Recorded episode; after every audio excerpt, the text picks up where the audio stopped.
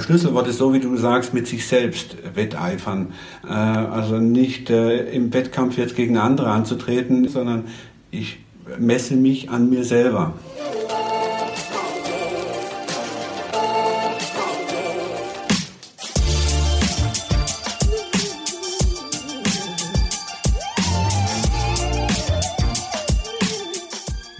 Das ist der Achilles Running Podcast. Herzlich willkommen zur allerersten Folge. Neuer Name, neues Logo, neue Mucke.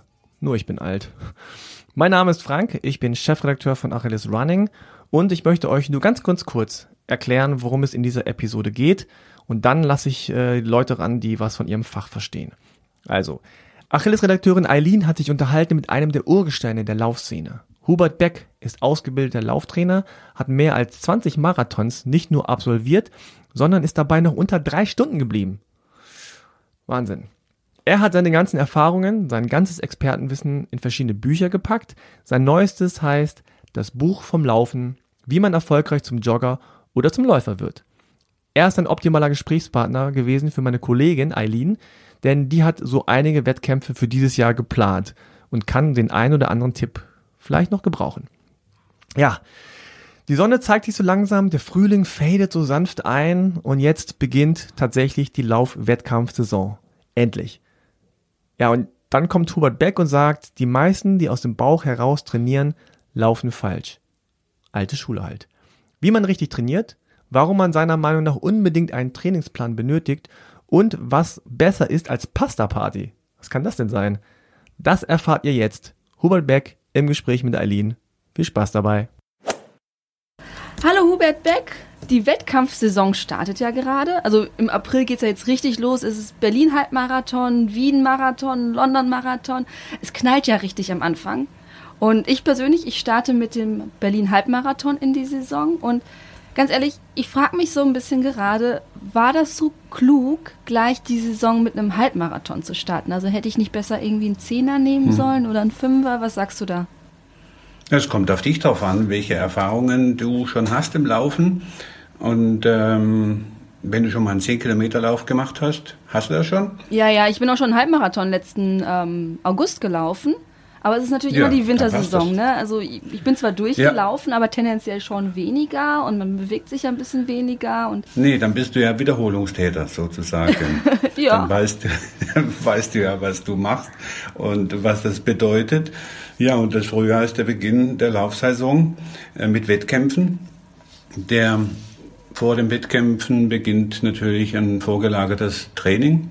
Äh, wenn du Halbmarathon machst, ja, hast du zehn bis zwölf Wochen Vorlauf, um dich dann auf dieses Abenteuer vorzubereiten. Je nachdem, welche Ziele du hast, sind ja in dem Falle, wenn du schon Erfahrung hast, äh, relativ ähm, ableitbar aus dem letzten Ergebnis. Mhm. Entweder du machst das Gleiche nochmal oder versuchst eine Steigerung zu erreichen. Steigerung heißt äh, Reduzierung der Laufzeit. Und ja, dann weißt du, was auf dich zukommt. Ja, ich weiß, auf mich zukommt. Tatsächlich, ich habe eine super Erfahrung gemacht mit meinem letzten Halbmarathon. Ähm, ich war ganz entspannt unterwegs und bin auch gut reingekommen. Mhm. Mir ging es nicht schlecht danach. Also ich hatte keine Magenprobleme, keine Übelkeit, keine Kotzgrenze, gar nichts. Mhm. Ähm, und deswegen bin ich ein bisschen ambitionierter unterwegs dieses Mal. Aber welchen Tipp hast du denn für Leute, die jetzt zum ersten Mal den Halbmarathon laufen? Tja, im Prinzip, dass man erstmal äh, definiert, welche realistische Zielzeit äh, man zu erwarten hat. Aus vergangenen Erfahrungen aus Unterdistanzen, 10 Kilometer oder 5 Kilometer, darauf kann man das dann entsprechend hochrechnen, was eine realistische äh, Zielzeit ist und daraus dann einen realistischen Trainingsplan ab, her, hernimmt aus den verschiedenen Angeboten, die es gibt und dann konzentriert sich darauf ähm, einlässt und diese Trainingseinheiten durchführt. Und damit hat man eigentlich alles gemacht. Dabei im Trainingsplan sind in der Regel auch Unterdistanz, Wettkämpfe, fünf oder zehn Kilometer dabei, so dass man also Zwischentests hat und äh, vor allen Dingen auch die Entwicklung sieht, die eigene in der Verbesserung. Und dann kommt einfach der Tag, ähm, bei dem dann der Wettkampf stattfindet. So, man hat eigentlich alles getan, viel mehr kann man gar nicht ma äh, machen, außer dass man dann in sich selber ähm, ja sehr stark ist, mental zu sagen, jawohl, ich schaffe das, ähm, das wird gut laufen, weil ich mich gut vorbereitet habe.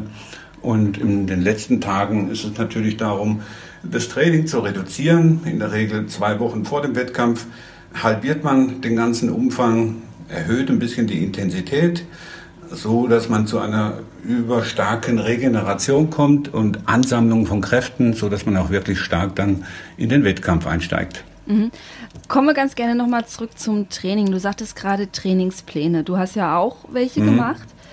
Ähm, jetzt bin ich aber auch ganz ehrlich so ein Mensch. Ähm, Trainingspläne, ich gucke sie mir an, ich halte mich nicht sklavisch dran.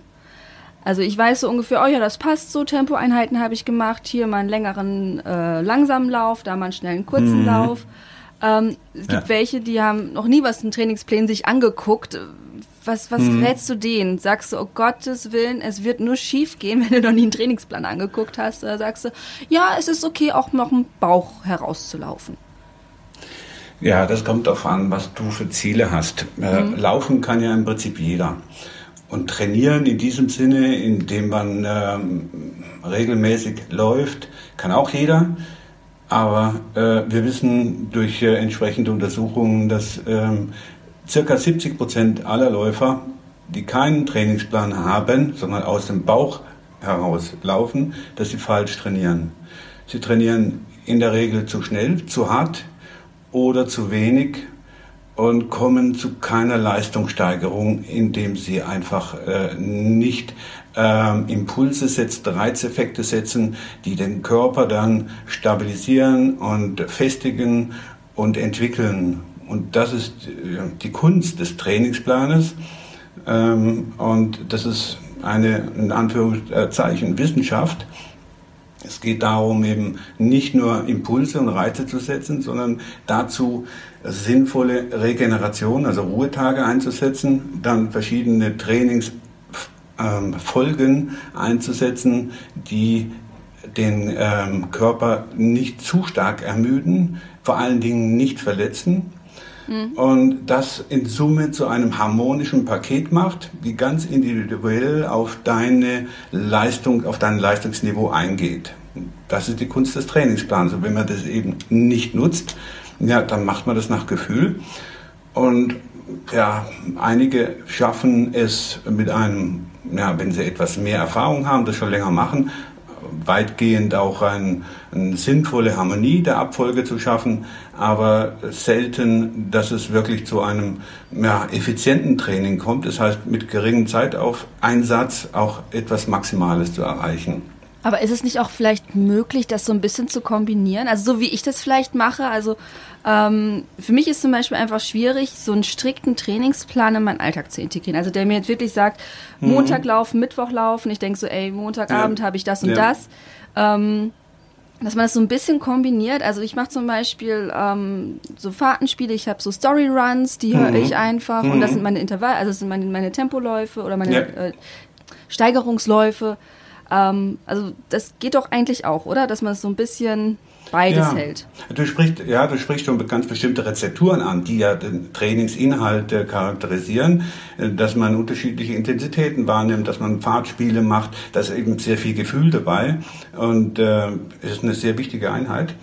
Und ähm, das Körpergefühl gehört immer dazu, auch wenn man mit Trainingsplänen arbeitet, äh, weil alles ist individuell, jeder Mensch ist anders und der muss auf sich hören. Und ähm, ja, Trainingspläne helfen einfach, ähm, effizient zu sein, ähm, möglichst wenig falsch zu machen, weil die eben durchdacht sind durch viele Erfahrungen mhm. anderer. Und es hilft ganz besonders eben im äh, Leistungsbereich, wenn man gezielt schneller werden will, äh, um dort ähm, ähm, auch äh, besser zu werden durch ganz gezielte Trainingsmaßnahmen. Der allgemeine Läufer äh, wird Spaß und Genuss haben, einfach indem er drei, viermal trainiert in der Woche. Dann hat er von diesem ähm, Lauf äh, ein Zeiteinsatz äh, und Belastungseinsatz auch äh, entsprechende Leistungssteigerungen und äh, wird auch dort äh, entsprechend äh, sich verbessern können. Aber die Frage ist halt, wie schnell, wie effizient und vor allen Dingen ja dieses falsch trainieren ist eben, wie gesagt, 70 Prozent der Läufer trainieren falsch. Ja, kriege ich immer Das wieder mit. Fakt. Dass sie dann völlig durchballern, seit einem halben Jahr oder seit einem Jahr laufen, laufen nur noch in der Fünfer-Pace und wundern sich plötzlich irgendwann, dass die Hüfte nicht mehr mitmacht. Ja. Ja, und woher soll man es wissen? Das, deswegen, das war für mich auch die Motivation, eben ein Trainingsbuch zu schreiben, nachdem Ja. ich eigene Erfahrungen gemacht habe und sagen, Mensch, es geht, wenn ich das vorher gewusst hätte, was ich alles falsch gemacht habe, ich hätte es mir so viel Leid und Pein ersparen können und wäre viel besser vorwärts gekommen. Und dann habe ich mich eben mal hingesetzt und gesagt, also das und das müsste man beachten und so wurde das dann immer äh, erweitert, da ein ganzes System geworden mit 17 verschiedenen Modulen, die sich gegenseitig beeinflussen. Also so komplex ist diese, dieses Training, ähm, dass also nicht nur eine Sache laufen zählt, sondern es geht, gehören ganz viele andere ähm, begleitende Elemente dazu, die einem dann erfolgreich machen oder erfolgreicher machen. Jetzt bin ich ja neugierig, ne? Also was ist denn bei dir schiefgelaufen? Also was, was, was, waren denn so deine, deine Learnings dann halt aus, dem, aus der Zeit? Ähm, schiefgelaufen ist, ähm, dass man natürlich zu schnell trainiert hat, keine Ruhetage eingelegt hat. Ja. Ähm, und äh, dann wirst du natürlich äh, überlastet und verstehst gar nicht warum. Am Anfang fühlt man sich gut und äh, sagt, ja, da kann ich ja noch eins drauflegen. Und ähm, so kommt es dann zur Addition von verschiedenen äh, Fehlern, die man macht, äh, die sich dann in Verletzungen auswirken oder in Demotivation. Bis hin zu Wettkämpfen, dass man dann so begeistert ist und sagt, so, jetzt laufe ich zwei Wochen später gleich wieder einen Marathon und äh, weiß, gar, weiß gar nicht, dass man da erstmal eine lange Zeit braucht, um sich wieder, äh, um wieder zu Kräften zu kommen. Und das sind so Fehler, wo ich gemacht habe, wo ich dann gesagt habe, das mü müsste wirklich nicht sein. Warum gibt's da nichts, wo man das nachlesen kann und weiß? Oder Schuhe, ne? ähm, Ja. falsche Schuhe, viel zu stabile und äh, oder Bekleidung, die dann reibt und so viele Kleinigkeiten, die dann in Summe halt ähm, zu Schwierigkeiten führen. Ja, aber besonders bei den Wettkämpfen. Man ist ja so ein bisschen in so einem Rausch. Also so empfinde ich das immer so über, Ja. über die Saison. Man Ja. macht irgendwie den einen, oh Gott, eine neue Bestzeit oder oh, das war fast eine neue Hm. Bestzeit oder der war einfach toll, weil die Stimmung toll war, weil irgendwie äh, Ja. Freunde im Ziel gewartet haben, einen zugejubelt haben. Also man ist ja die ganze Zeit nur so, ja geil, und das will ich nochmal, will ich nochmal. Wie stelle ich denn am besten so meine Wettkampfsaison zusammen? Also ähm, wie soll ich so steigern? Soll das Richtung Marathon, also wenn man Marathon laufen möchte, natürlich vorausgesetzt. Also soll das so am Ende der Saison sein oder in der Mitte? Mache ich kurze Läufe im Sommer und also kurze Wettkämpfe im Sommer oder wie, wie, was ist da so die beste Taktik? Also, äh, wenn wir über Wettkämpfe sprechen, sprechen wir auch im vorgelagerten Training dazu. Das heißt, wir müssen uns erstmal für einen Wettkampf entscheiden, für den wir trainieren wollen. Das ist die Basis. Also, wenn ich jetzt sage Halbmarathon oder Marathon oder 10 Kilometer, dann ist das der erste Wettkampf, für den wir trainiert haben. Gehen wir für, für dein Beispiel aus von Halbmarathon Ja. trainierst du 10 bis 12 Wochen. Und dann macht es keinen Sinn, mit einem 5-Kilometer-Lauf anzufangen, weil du hast das Training für Halbmarathon beendet. Also dann fängst du eben mit diesem Lauf an, für den du trainiert hast. Und das ist in dem Fall der Halbmarathon. Okay. Im Trainingsplan selber sind bei mir auch Wettkämpfe eingebaut, äh, die ganz wichtig sind, um sich an Wettkämpfe überhaupt zu gewöhnen. Wie trinke ich, wie esse ich, wie teile ich meine Zeit an, wie kämpfe ich, äh, wie gehe ich mit Krisen um. So, und das sind in der Regel Unterdistanzen. Es sind immer Unterdistanzen eingebaut, nie, nie länger als der Wettkampf, für den du trainierst. Also beim Unterdistanz Halbmarathon sind 10 Kilometer drin, es sind 5 Kilometer drin. So, und die machst du vorher, aber nicht in der Wettkampfsaison, sondern in der Wettkampfsaison, die beginnt dann, wenn das Training zu Ende ist. Du hast einen Halbmarathon trainiert, so, und dann beginnst du mit dem Halbmarathon, also mit dem längsten. Ja. Dann, so, dann hast du dein Erfolgserlebnis, brauchst aber dann eine Ruhezeit. So, das ist, hängt immer von der Regenerationsfähigkeit des Einzelnen ab. Es gibt welche, die sind sehr stark belastbar, die sind äh, in der Regel junge Leute, äh, ältere Leute brauchen längere Zeit zu regenerieren. So, in der Regel brauchst du mindestens zwei Wochen nach einem Wettkampf, der sehr intensiv war, um wieder einen weiteren Wettkampf machen zu können. So, das sind dann Unterdistanzen. Also wenn du Halbmarathon-Wettkampf gehabt hast, ist in zwei Wochen danach zum Beispiel ein 10-Kilometer-Lauf oder ein 5-Kilometer-Lauf. relevant. Okay. Dann brauchst, brauchst du wieder zwei Wochen, um einen weiteren Wettkampf zu machen. Und hier ist es gegebenenfalls erstmals möglich, weil es sind dann vier Wochen Abstand zu deinem Hauptwettkampf, dem Halbmarathon, dass du wieder einen Halbmarathon laufen kann, könntest, wenn Okay. du willst. Ja, ja. Also du brauchst mindestens vier Wochen von diesem Hauptwettkampf, bis du den wiederholen kannst, wenn es dir gut geht. Ansonsten immer Unterdistanzen als Wettkämpfe, so im Abstand von zwei Wochen. Und zwischen Wettkämpfen muss man unterscheiden, äh, welche Ambitionen habe ich. Will ich wirklich Bestzeit laufen oder will ich Spaß haben, einen Genusslauf machen im Rahmen anderer mit der Logistik, die man bei Wettkämpfen hat. Also einen langsamen Lauf bei einem Wettkampf ist auch ein Wettkampf. Äh, Im, äh, ne? Man nimmt an einem teil, aber läuft ihn nicht im Sinne von maximaler Intensität. Nee, das habe ich tatsächlich auch. So- Bei mir wechselt sich das auch ziemlich stark ab zwischen da, also jetzt den, den Halbmarathon möchte ich relativ gut laufen und danach kommen Mhm. erstmal so zwei Wettkämpfe, wo ich sage, ey, ich habe einfach Lust auf das Event, ich möchte da gerne hinfahren. ja? Genau, genau. Also ich möchte zwar auch nicht als Letzte ins Ziel, aber selbst wenn das passiert, ich möchte eher die Atmosphäre, ich fliege nach Mailand äh, zum Polimi Run, ich möchte Mhm. das einfach so ein bisschen einsaugen, alles miterleben, was da halt so passiert und ähm, Das sehe ich ganz entspannt. Genau. Wunderbar, die Einstellung. Da hast du sehr viel Spaß. Und äh, sich immer nur in Bestzeiten aufzuhalten, das ist einfach auch Stress. Und ähm, die Kombination aus äh, Leistung und Spaß ist eigentlich eine sehr harmonische äh, und sehr zielführende. Und es gibt auch Alternativen wie Trailrunning, dass du mal einen Geländelauf machst, im, ähm, im Voralpenland zum Beispiel, über Berge und Hügel oder Hindernisläufe oder Cityläufe. Also es wird da sehr viel an Spaßläufen inzwischen angeboten, wo die Leistung jetzt nicht so im Vordergrund steht wie auf einem Speedlauf, auf flachem Kurs, wo man eben alles gibt und ähm, dann in den Genuss kommt, naja, einer Zeitverbesserung und Leistungsverbesserung. In der Kombination liegt, die, liegt der Spaß dann.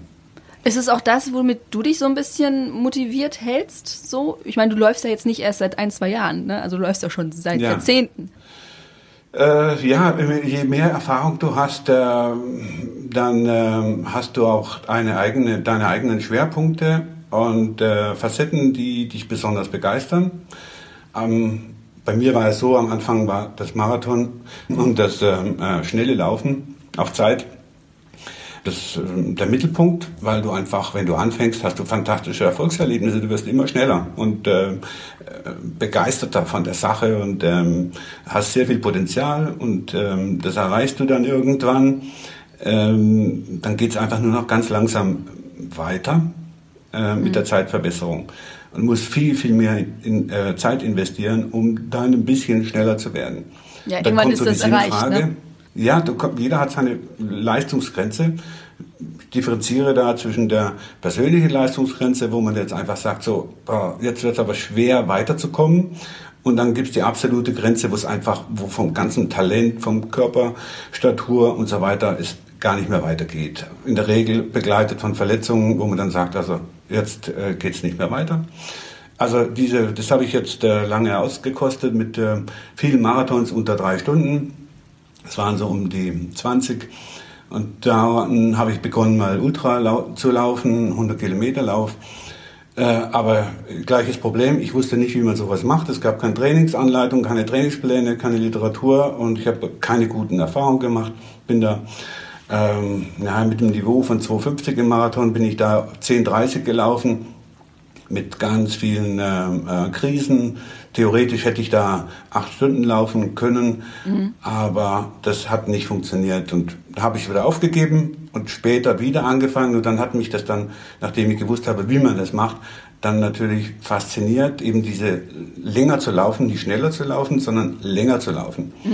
Und dann äh, habe ich meine Begeisterung für Ultralaufen entwickelt, die sich dann in der Herausforderung mit Extremläufen dann äh, kombiniert hat. Also in schwierigen Umgebungsbedingungen, das heißt dann äh, in der Wüste, in der Kälte, im Gebirge, im Dschungel oder äh, in 4000 Meter Höhe, also immer so extreme Umgebungsbedingungen und dann eben 100 Kilometer oder 160 Kilometer zu laufen am Stück.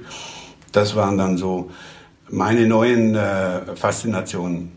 Aber das läuft ja auch im Kopf, ne? Also das kriegt man ja immer, hört man ja immer wieder, das ist, der Kopf macht den Unterschied.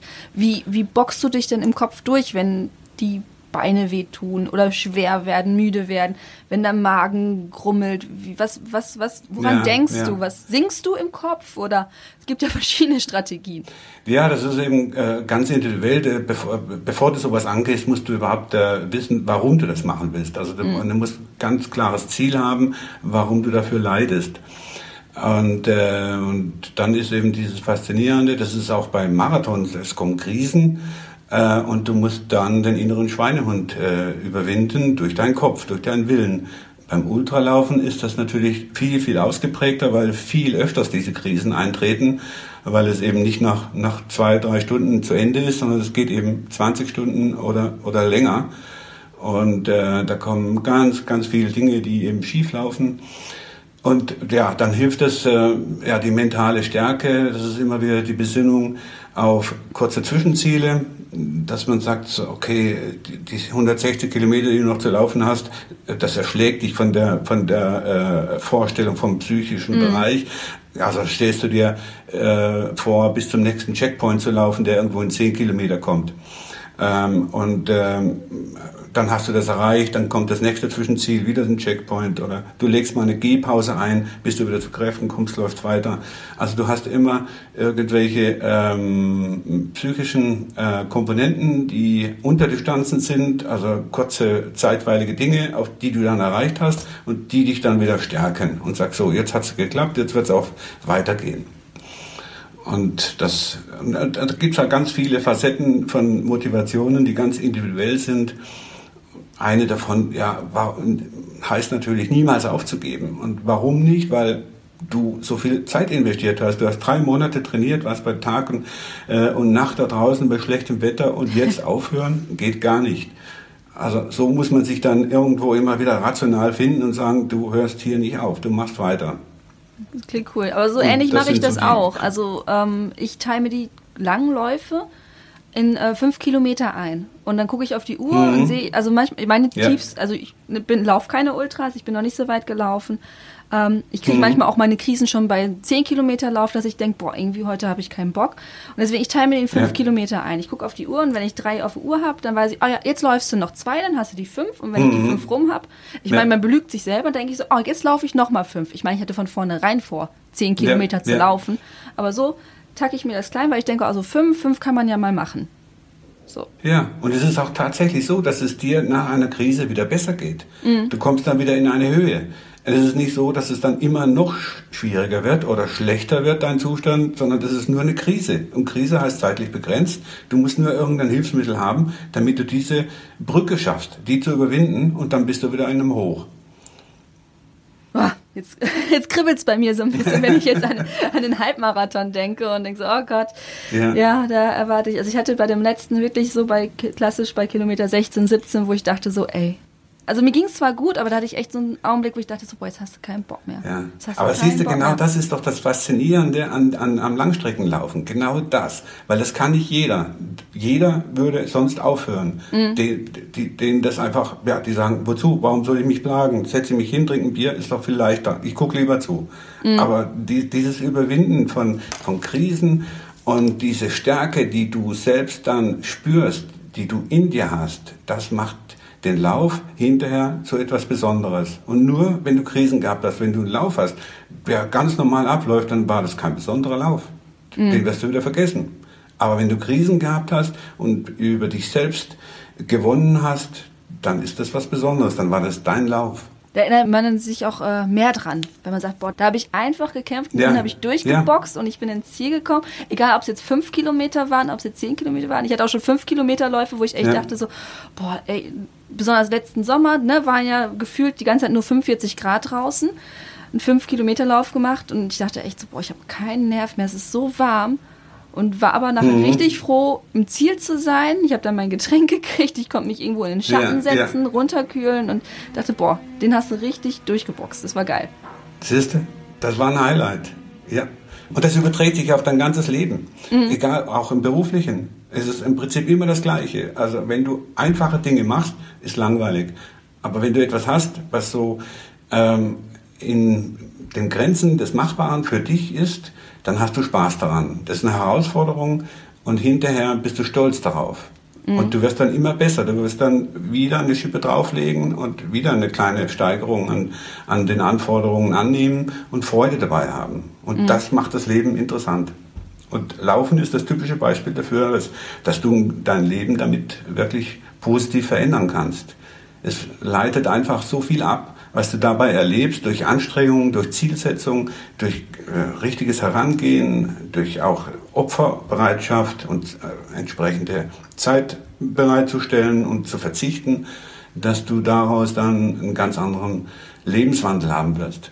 Hm, aber gerne bei Verzicht, das ähm, sagen immer ganz viele so, Aline, du verzichtest ja auf so viel, ne? Weil mhm. jetzt zum Beispiel so, ich sag einfach, ich persönlich, kann auch jeder anders machen, aber so die drei, vier Wochen vom von ambitionierten Wettkampf, ähm, kein Alkohol mehr, ich versuche die Süßigkeiten zu reduzieren, ähm, und die sagen, mhm. Gott, das ist so viel Verzicht, da habe ich überhaupt keine Lust drauf. Und denke ich so, ey, das gibt mir aber so viel das Laufen. Ich bin auch heute Morgen zur Arbeit gelaufen, ich hatte so viele Ideen, ich bin auch erstmal rein, habe meine Kollegin mhm. Ellie gesehen und ich so, ey, das und das und das ist mir eingefallen. Und das ist passiert beim Laufen. Also das ist halt so was, was es mir zurückgibt. Und dann denke ich so, ja, da kann ich auch mal auf ein Bier verzichten. Also.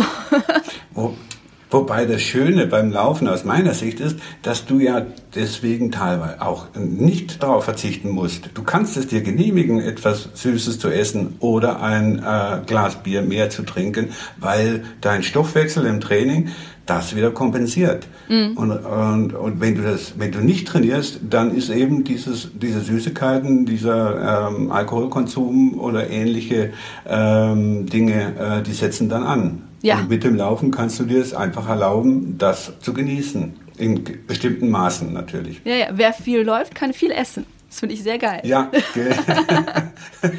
da muss ich auch belohnen. Ja.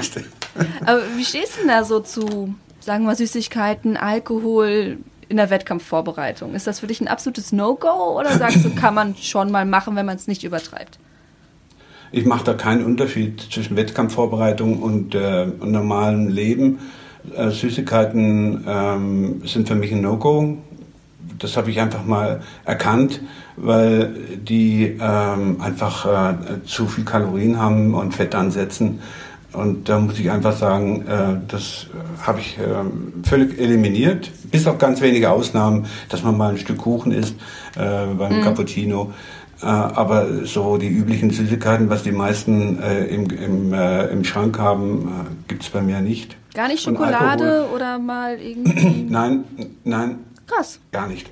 Gar nicht. Auch nicht Zartbitter, Zartbitterschokolade, auch nicht. Das ist so das, was mich so manchmal ab und zu mal am Tag. Ja, das ist auch, das ist die, gut, das ist die gute Schokolade, das ist schon wahr. Nee, ich habe es für mich einfach als ja. Tabu angesehen, Ach, weil ich okay. das so gerne hatte und äh, es führt zu nichts. Also dann habe ich es einfach rigoros abgelehnt. Ich habe mhm. das gar nicht mehr. Aber Bier oder Wein habe ich sehr wohl, regelmäßig immer aber eben in Maßen und äh, da ist auch nichts Schlechtes daran.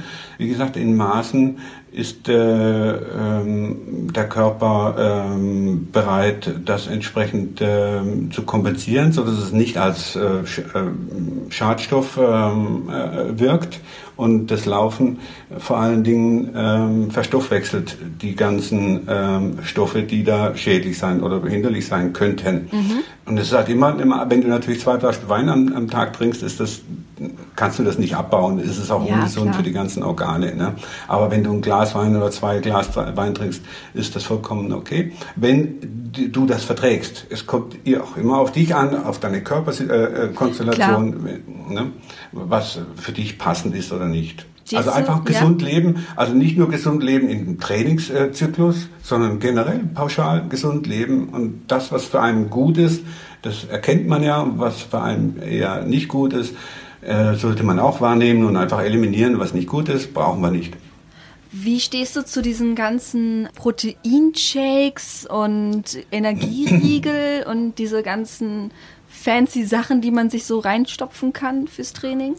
Äh, Nahrungsergänzungsmittel meinst du? Ja, ja, genau. Aber die gibt es ja jetzt mittlerweile äh, in, in ja. den abgefahrensten Variationen. Ja, ja, da gibt es eben ganz viel. Das ist ein Riesenmarkt äh, und da äh, gibt es natürlich auch äh, viel Schlechtes ähm, was einfach Marketing ist, äh, Konsumenten äh, anzulocken.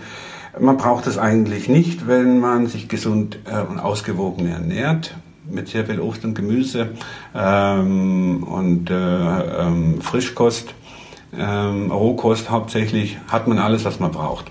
Das Eiweiß halte ich für eine Besonderheit äh, im Krafttraining, ähm, dass man einfach da ein Gramm äh, pro Körpergewicht Eiweiß pro Tag da bräuchte, an dem, an dem man das Krafttraining hat und sogar bis zu zwei Gramm. Und da muss man einfach äh, da hat man Schwierigkeiten, das abzudecken. Und da gibt es eben diese Eiweißshakes, das ist äh, gefriergetrocknetes Eiweiß, also 100% Bio, was eben eine hohe Konzentration hat. Und damit kommt man äh, mit einem Glas Getränk auf die, äh, auf die Inhalte, die man braucht. Und das nehme ich, das ist eigentlich das Einzige. Mm. Ja, das mache ich auch. Ich mix mir Aber das so ein auch bisschen nur dann, wenn ich eben Krafttraining oder Intervalltraining mache und im Aufbautraining mich befinde, dass ich dann, weil Eiweiß ist einfach ganz wichtig für den, für den Muskelzuwachs, da kann man hier entsprechend äh, Hilfe leisten. Und so Magnesium oder Calcium wurde mir auch schon alles empfohlen. Ja, ja, nehme ich auch gelegentlich. Das hilft auch, äh, ähm, um ähm, vor allen Dingen ähm, Krämpfe zu vermeiden. Also, dass man entsprechend ausreichend Mineralien hat. Kann man natürlich immer durch ganz gezielte Rohkost auch erreichen. Aber ja, manchmal hat man die nicht oder in, in, in dieser konzentrierten Tablettenform ist das halt in einem Glas drin und man hat dann seine, seine Mineralien dann entsprechend Ja. in sich. Kann man, kann man Haken hintermachen. So von wegen habe ich jetzt drin, fertig und äh, ist das ein Ja. bisschen, ein bisschen entspannter. Aber muss nicht regelmäßig sein. Also äh, Ja. man braucht das Ganze, äh, diese äh, Nahrungsergänzungsmittel äh, Ergänzungsmittel sind eigentlich nur eine Option im Bedarfsfalle, situationsbedingt. Also auf keinen Fall das ständig nehmen. Das ist gar nicht notwendig und auch nicht sinnvoll.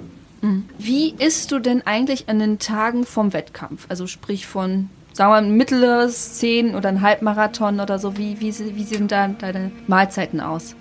Du meinst jetzt direkt vor dem Wettkampf mit mit Genau, die, die letzten zwei, drei, genau, genau, die letzten zwei, drei Zwei, drei Tage. Tage vorher.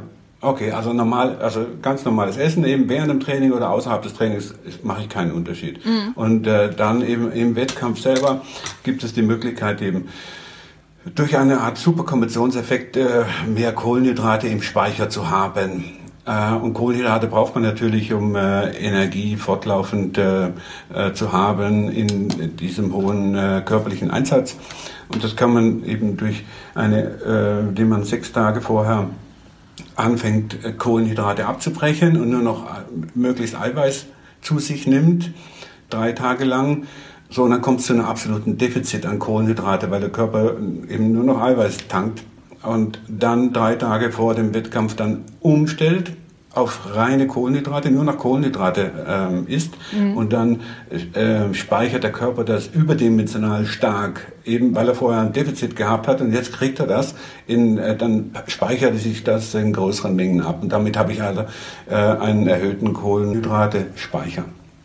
Also machst du auch äh, Pasta-Partys? Das kann man machen. Bitte? Machst du auch Pasta-Partys? ja.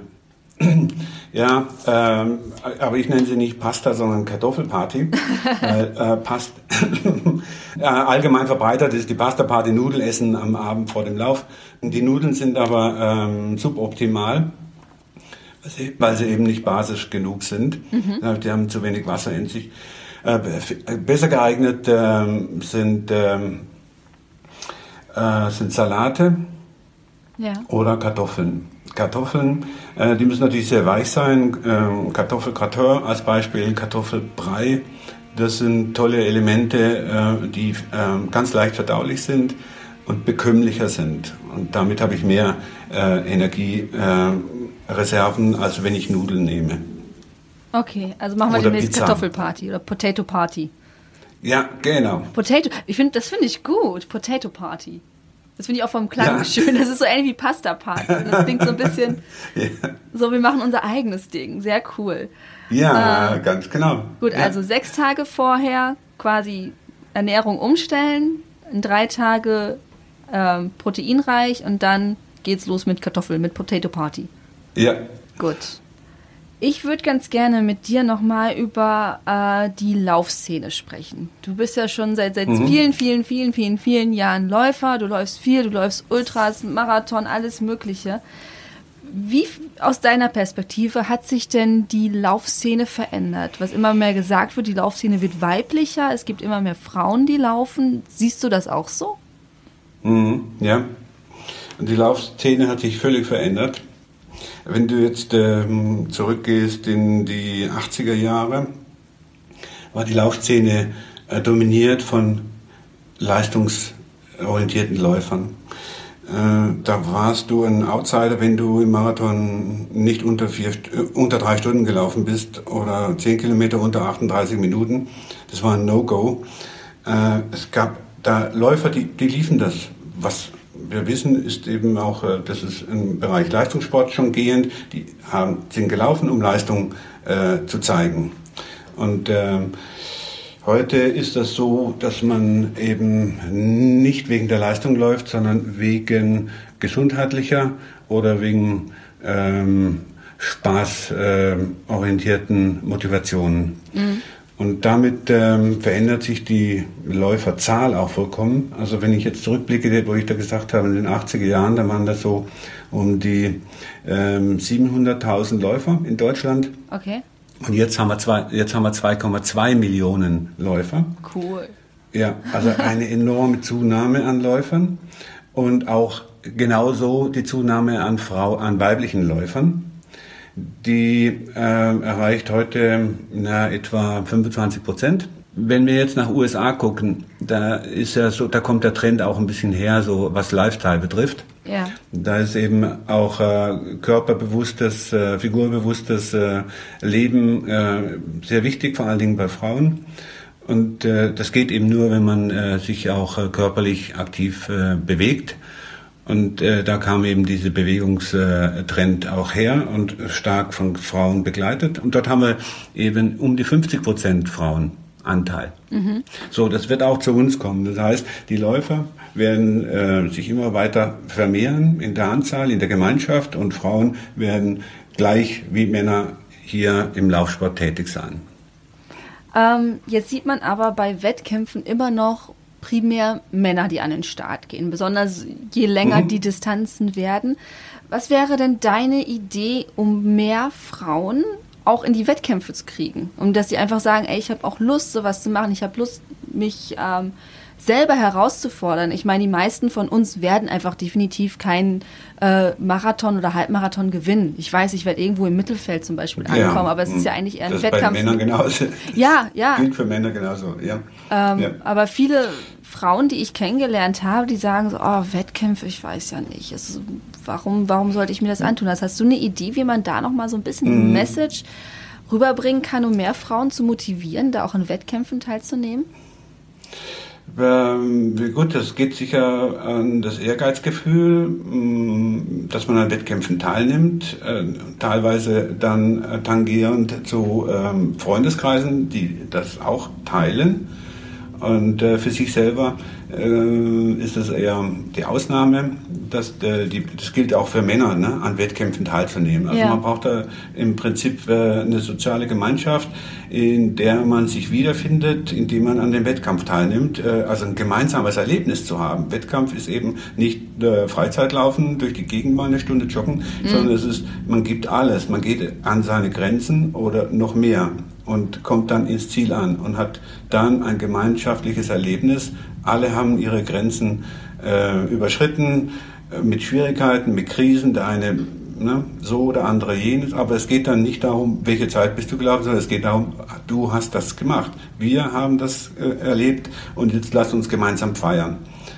So, und das äh, müsste entsprechend äh, stärker ausgeprägt werden, dass eben auch Frauen daran Gefallen finden. Mhm was fehlt uns? Vielleicht sind es Vorbilder, die, die, äh, woraus man das dann ableitet, zu sagen, möchte ich auch, ja. will ich auch mal erleben.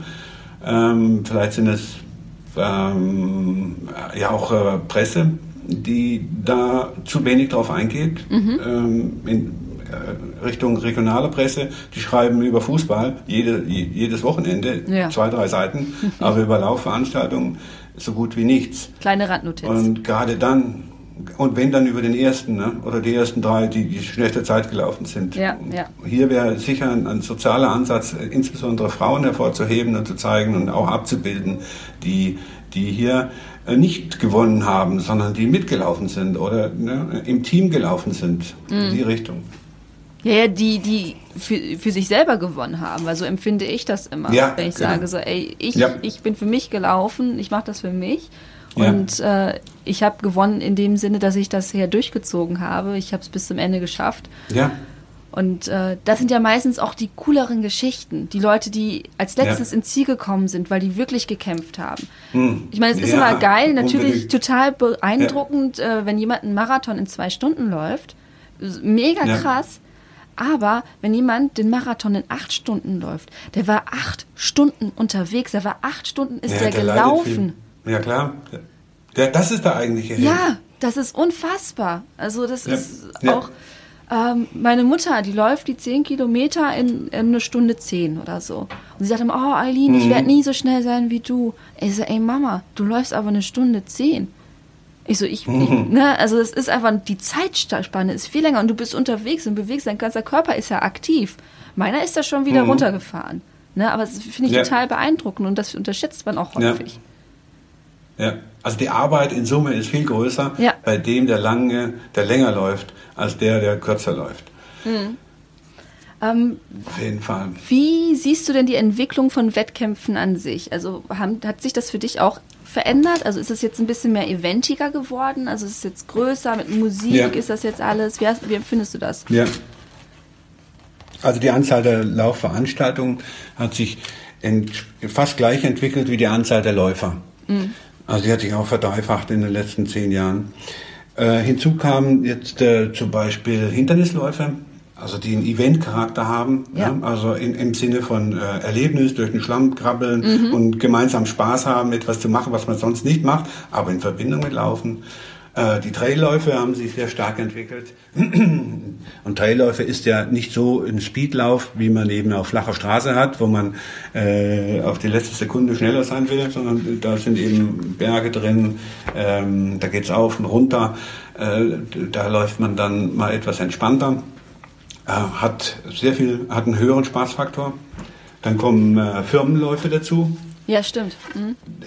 Ganz neu, also die größten 5000 Kilometer, äh, 5 Kilometerläufe sind Firmenläufe, die haben bis zu 20, 30, bis zu 60.000 Teilnehmer. unvorstellbar, also größer als die Marathon. Mhm. Äh, in dem es auch nur um Spaß geht. Ja, das Gemeinsamkeiten. Ja zu schaffen, in den Abteilungen äh, nicht mal zusammenarbeiten, sondern erstmal zusammen zu laufen und dann vor allen Dingen zusammen zu feiern.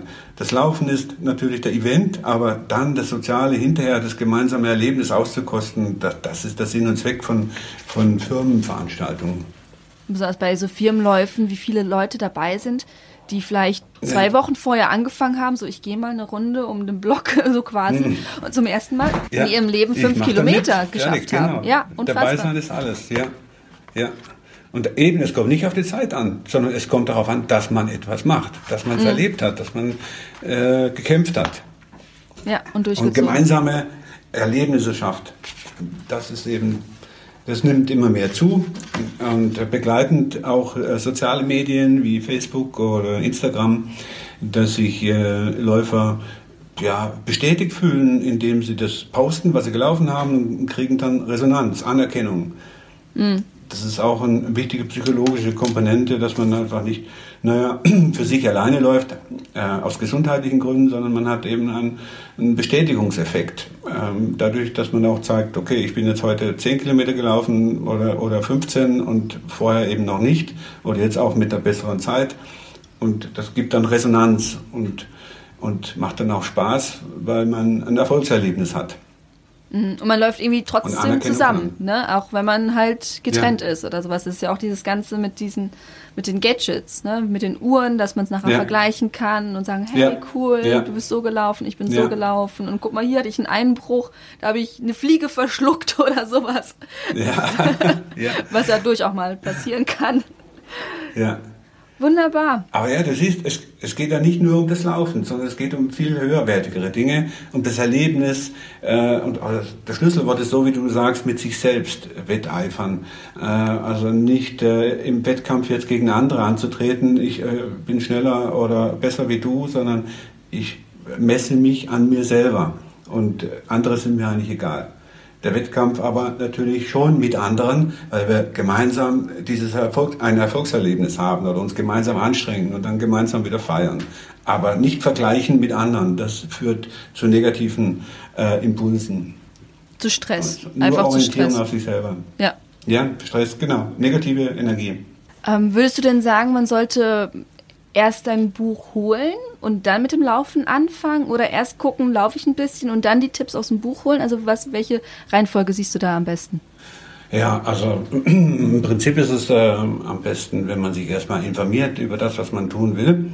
Ähm, und sich dann eben dieses äh, Laufbuch äh, liest, äh, was eben, damit man einfach Fehler von Anfang an vermeidet mhm. und äh, eine Orientierung hat, wie geht das denn, was muss ich beachten und äh, man muss das ja nicht übers Knie brechen, sondern man kann ja sagen, so, ähm, jetzt habe ich mal vor, äh, Laufen anzugehen, jetzt informiere ich mich jetzt mal. Mhm. Dazu ist es gedacht, dass man wirklich als Einsteiger ähm, komplexe Informationen relativ einfach und nachvollziehbar äh, serviert bekommt, verständlich und vor allen Dingen praxisnah und umsetzbar. Und dann kann man äh, eben mit sehr hoher Effizienz und, und Freude ähm, da Erfolge äh, erreichen in kurzer Zeit. Und vor allem auch die Stabi-Übungen machen, die fand ich sehr cool. Dass es nochmal alles so komprimiert ja. drin war mit den Bildern und so, das ist auch nochmal für mich ähm, ich mache zwar viel Ausgleichstraining, aber es war nochmal so, ach ja, guck mal, das kannst du ja auch mhm. nochmal nebenbei machen. Also wirklich so beim, ja. äh, weiß ich auch nicht, was, was gestern war, äh, beim Telefonieren. Genau, gestern habe ich telefoniert mhm. und dann habe ja. ich nochmal so in das Buch reingeguckt und so, ah ja, guck mal, das kannst du nochmal eben bisschen machen, weil ich habe ein bisschen mit den Knöcheln, ja. ich habe zickige Knöchel, da muss ich immer gucken, dass ich da Stabilität reinbringe. Äh, und das war ja alles so schön mit den Bildern. Äh, wenn man die Übungen kennt, dann braucht man ja nur noch das Bild als Impuls. So, ach ja. Ja, da weiß man schon, was das ist. Genau. Ja, vor allen Dingen Kraftübungen, in, äh, die die Körpermitte beeinflussen, sind ganz enorm wichtig für den Läufer. Mhm. Äh, ich würde gesagt, gefühlt ist das fast 10 bis 20 Prozent der Leistungssteigerung erreicht ein Läufer nicht durch Laufen, was er sowieso macht, sondern eben durch diese zusätzlichen Kräftigungsübungen und Stabilisierungsübungen, dass er seinen Körper, seinen Laufstil entsprechend gut einsetzen kann und halten kann. Und das führt dann zu enormen Leistungssteigerungen, allein durch dieses Krafttraining oder Stabilisationstraining. Mhm. Und viele Läufer machen das gar nicht, wissen gar nicht, dass das äh, so eine Auswirkung hat auf sich. Mhm. Mhm. Genauso wie äh, Semi-Training als Regeneration. Also die meisten machen eben nichts, legen die Füße auf den Tisch, sagen, heute habe ich Pause, heute habe ich Ruhetag. Aber wenn man jetzt dann ein äh, Ausdauertraining macht, das nicht die Beine belastet, in diesem Sinne wie beim Laufen, sondern anders belastet, das ist Schwimmen oder Radfahren, aber in ganz langsamen, entspannten äh, Intensität, dann ist es eine Beschleunigung der Regeneration und äh, man fühlt sich dann noch besser und noch stärker. Also wenn man das zusätzlich macht, wenn es die Zeit hergibt, ja. ist das eine wunderbare ähm, äh, Regenerationssteigerung mit dem Semitraining. Bei deinen Trainingsplänen ähm, musste ich immer relativ viel selber mit dem Taschenrechner nachrechnen. So, ah, passt das jetzt und sowas. Ich habe mich da ein bisschen gefragt zwischendurch, ähm, wie viel Flexibilität darf ich mir da erlauben? Also wie viel Spielraum habe ich? Hm. Äh, ja, äh, das äh, kannst du dir erlauben. Ich sage mal pauschal vielleicht 50 Prozent, vielleicht 30 Prozent. Eine bestimmte Flexibilität muss sein, auch wegen dem beruflichen Alltag und den Spielraum, den man hat, etwas zu tun oder auch vom Körpergefühl, wie man sich gerade fühlt. Mhm. Wenn man, ne? Und äh, es macht also keinen Sinn, wenn man sich schlapp fühlt, dann ein, ein, ein, ein hochintensives äh, Intervalltraining zu machen. Dann äh, lässt man das aus, verschiebt das dann, man soll es nicht auslassen, sondern verschieben, bis man äh, dann äh, einen Tag später, zwei Tage später sich wieder wohlfühlt. Also zieht man eine andere Trainingseinheit dann davor äh, das ist also eine Flexibilität, dass man innerhalb einer Woche diese Einheiten, die man hat, ähm, bei Bedarf verschiebt, ähm, aber wobei bestimmte das beschreibe ich dann im Buch, bestimmte Abfolgen eingehalten werden sollen. Also man sollte nicht zwei harte Trainings hintereinander machen, mm, äh, sondern man sollte, ne, um sich nicht da zu überlasten. Sondern so. Und den, man kann den Ruhetag auch schieben oder verlängern. Äh, das sind alles Elemente der Flexibilität, die da reingehören, äh, die auch sein müssen, weil man auf äh, seinen Körper hört und der ist eben individuell. Der Trainingsplan ist ein Vorschlag, der durchdacht ist, der für die meisten Leute auch so richtig ist, aber nicht für alle. Mhm. Und, und für die, sage ich mal, 20 Prozent, die etwas anders sind, die äh, steuern das dann entsprechend ihrer Individualität an. Okay, also man kann trotzdem deinen Trainingsplan nehmen und sagen, okay, ich ja. halte mich mal so als, als Grundgerüst daran, aber ja. ich kann das jetzt mal irgendwie nicht machen. Ich fühle mich gut. Besonders Wettkampfstart ist ja jetzt, oder Saisonstart ist ja jetzt. Mhm. Ähm, die letzten ja. Monate ist Erkältungszeit. Also ich auch, ne? Halsschmerzen, sage ich auch, nee, ich laufe nicht. Ja, klar. Darfst du nicht laufen. Ja? Wenn du krank bist oder erkältet ja. bist, äh, wäre das äh, sträflich, wenn du läufst. Dann musst du pausieren ähm, und später wieder weiter trainieren. wichtig ist, du musst auch ungefähr doppelt so lange pausieren, wie du krank warst. Also wenn du eine Grippe hast von einer Woche, mhm. dann musst du nach der Grippe zwei Wochen noch weiter pausieren, damit das Immunsystem wieder stark genug ist, damit du das Training und die äußeren Einflüsse, die darauf eintreten, gut wegstecken kannst. Also nicht gleich weiterlaufen, wenn du gerade wieder gesund bist oder der Schnupfen mhm. weg ist, sondern doppelt so lange warten, wie die äh, Erkältung gedauert hat. Aber sagen wir jetzt mal wirklich so eine Pause von drei Wochen. Fange ich dann bei deinem Trainingsplan wieder von vorne an oder ähm, kann ich dann, also man kann ja eigentlich nicht Nein, weitermachen, ne? Von, ja, also von vorne an äh, theoretisch, äh, praktisch nein. Äh, selbst wenn du jetzt äh, Monate aufhörst, äh, fängst du quasi im ersten Moment von vorne an. Das stabilisiert sich aber nach einer Woche, in der Regel sogar nach zwei Wochen, dass du wieder da auf deinem Niveau bist. Fast auf deinem mittleren Niveau, was du vorher hattest. Also der Körper hat einen Memory-Effekt und kommt da ganz schnell wieder zurück. Aber der Anfang natürlich ist erstmal, oh, du fühlst dich, wenn du von vorne anfängst, so mhm. irgendwie. Ne? Aber es ist dann nur die gefühlte schnell, Wahrheit. Bist du wieder auf dem, ja, ja, ganz schnell bist du wieder drauf. Cool. Das ist, das ist gut ja. zu wissen. Ich glaube, das ist auch ein Tipp, den ich jetzt vielen meiner Freunde geben kann, weil jetzt gerade eben ganz viele, Gott, ich bin krank gewesen und nein, jetzt fühle ich mich ganz schlimm. Mhm. Jetzt weiß ich gar nicht, ob ich den, den Halbmarathon laufen kann oder so. Aber das ist eine Sache, die kann ich, kann ich dann weitergeben. Habt ihr mal was gehört? ich habe mit jemandem gesprochen, der hat Ahnung. Folgendes. Ach, finde ich super. Wunderbar. Ja, da wünsche ich dir viel Erfolg bei deinem Halbmarathon. Dankeschön, Dankeschön. Ich freue mich auf jeden Fall. Es wird, es wird grandios. Ich bin mir sicher, es wird grandios. Es muss einfach grandios ja, werden. Das liegt an dir. Das ist dein Lauf. Es ist mein Lauf. Dankeschön. Prima. Also, viel, ich danke dir vielmals, Eileen. Ja, gerne. Bis dann. Tschüss. Also, bis dann. Ciao, ciao. Jo, das war das Gespräch von Eileen mit Hubert Beck. Ich hoffe, ihr konntet daraus ein bisschen was mitnehmen. Die Message, die vielleicht hängen bleibt, ist, dranbleiben. Bloß nicht aufgeben im Wettkampf. Ihr habt so lange trainiert, ihr habt es euch verdient zu finishen und da muss man einfach vielleicht dann am Ende irgendwie dann doch durch. Eileen hat die Wettkampftipps von Hubert Beck nochmal zusammengefasst. Den Beitrag findet ihr auf unserer Seite achilles-running.de. Link ist in den Show Notes. Ansonsten geht auf die Social Media Kanäle von Achilles Running. Vor allem bei Instagram lohnt sich das ein oder andere vorbeischauen. Also, viel Spaß und viel Erfolg bei all euren Wettkämpfen und Trainingsläufen natürlich auch. Dann hören wir uns zum nächsten Mal. Macht's gut. Ciao.